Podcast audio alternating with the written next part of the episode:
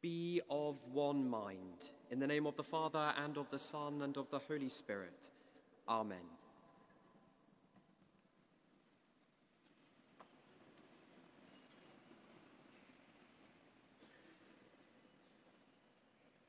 Some of you may have heard of Isaac Watts. He was a 17th century Congregationalist minister here in England, best known for his hymn writing several of which endure as favourites and echo around churches the world over. He was also a prolific writer and an able poet, too, a remarkable man.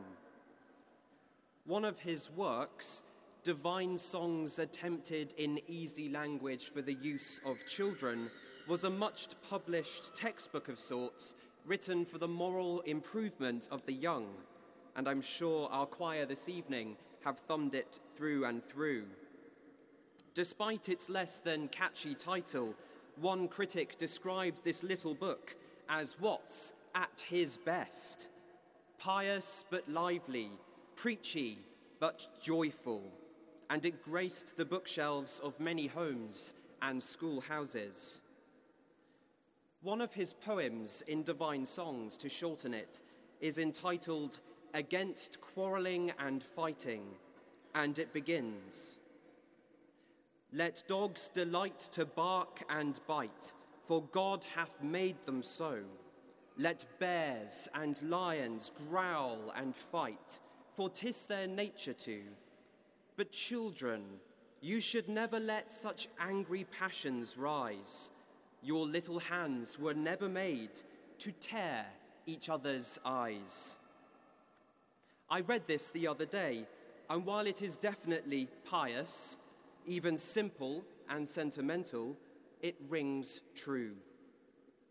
In this age of argument and debate, we have witnessed the steady but progressive challenge to traditionally held views and expressions of power, often those stemming from prejudice and the oppression of others. And this is good and just and impassioned. Injustice cripples the human spirit and diminishes our quality of life. When wrongs are righted, it touches our hearts, affirms our sense of order.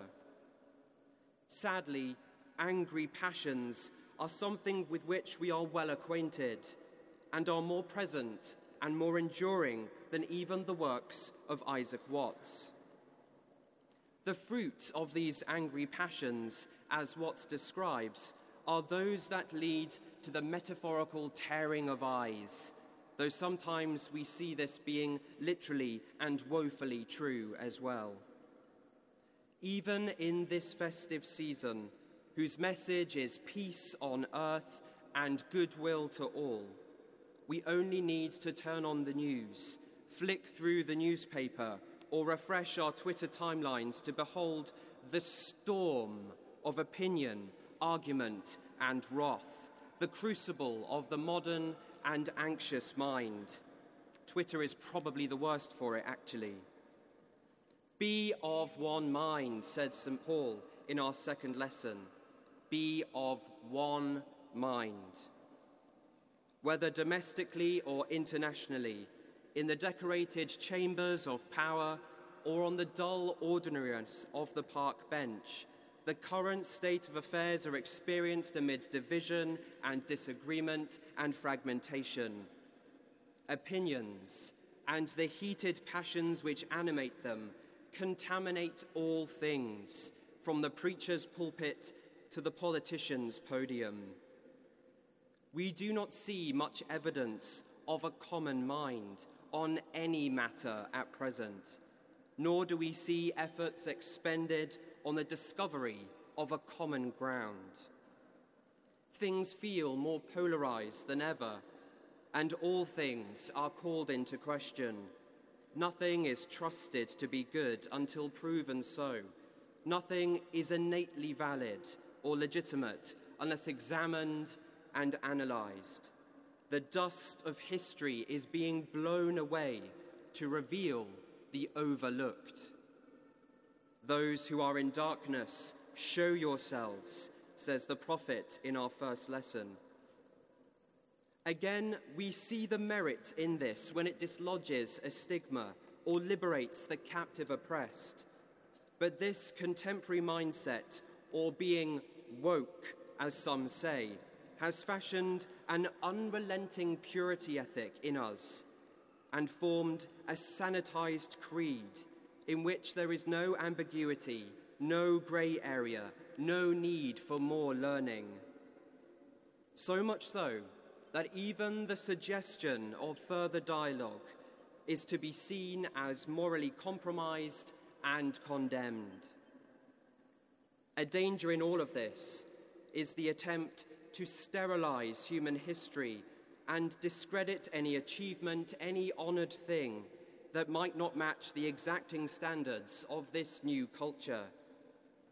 That isn't to say that we should ever excuse wrongdoing or soften the impact of misconduct as a product from another time. But having the correct opinions, using the favored phrases, this is not fighting evil. True activism, true challenge, is not to be found in denying evil ever happened, but in standing up to it and uprooting it here and now. Where there is oppression, where there is bigotry, where there is wickedness, let it be cast out and let it be destroyed. Instead, we seem to occupy ourselves in quarreling or in jumping on the latest fleeting scandal, which goes nowhere because we find it boring, or categorizing each other with hurtful and strange made up words. We are so quick to fight each other whilst almost entirely remaining unaware of each other at the same time. We never seek to learn why someone is the way they are. We are quick to internalize the difference of others and receive it as an attack upon ourselves. There's a wonderful line in what I believe to be a Netflix original film, The Two Popes, which is a semi fictitious account of Pope Benedict XVI's renouncing of the papacy and the election of Pope Francis. In one scene, the then Pope Benedict is berating his soon to be successor for his divergent views on the state of the Church. You have been one of my harshest critics, he says. Your way of life is a criticism. Your shoes are a criticism. We are so easily offended and threatened by difference. Yet be of one mind, says St. Paul.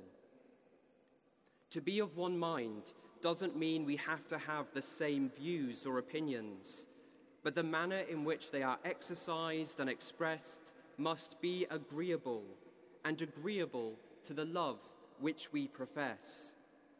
In this season of Christmas, we celebrate with the joy of the angels. But through the feasts that follow Christmas Day, we also recall the tyranny of evil, the slaughter of the innocent, and the denunciation of truth.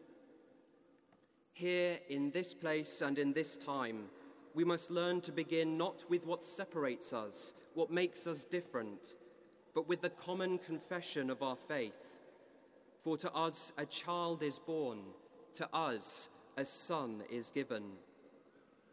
Be of one mind, indeed, having the same love, continues St. Paul. All are worthy of this love, of dignity, and of redemption, despite all falling short of this. This is our common ground, our common lot, our common condition. This is the foremost thought in our corporate mind. We ought to let this challenge and fashion the way we behave toward one another, the way we speak to one another, the way we disagree with one another. We are not in the business of moral point scoring or cleansing the moral linguistic palate, but together we are called to build a society in which all can truly flourish without anxiety and without qualification. Or, as Isaac Watts puts it in that same poem, let love through all your actions run, and all your words be mild.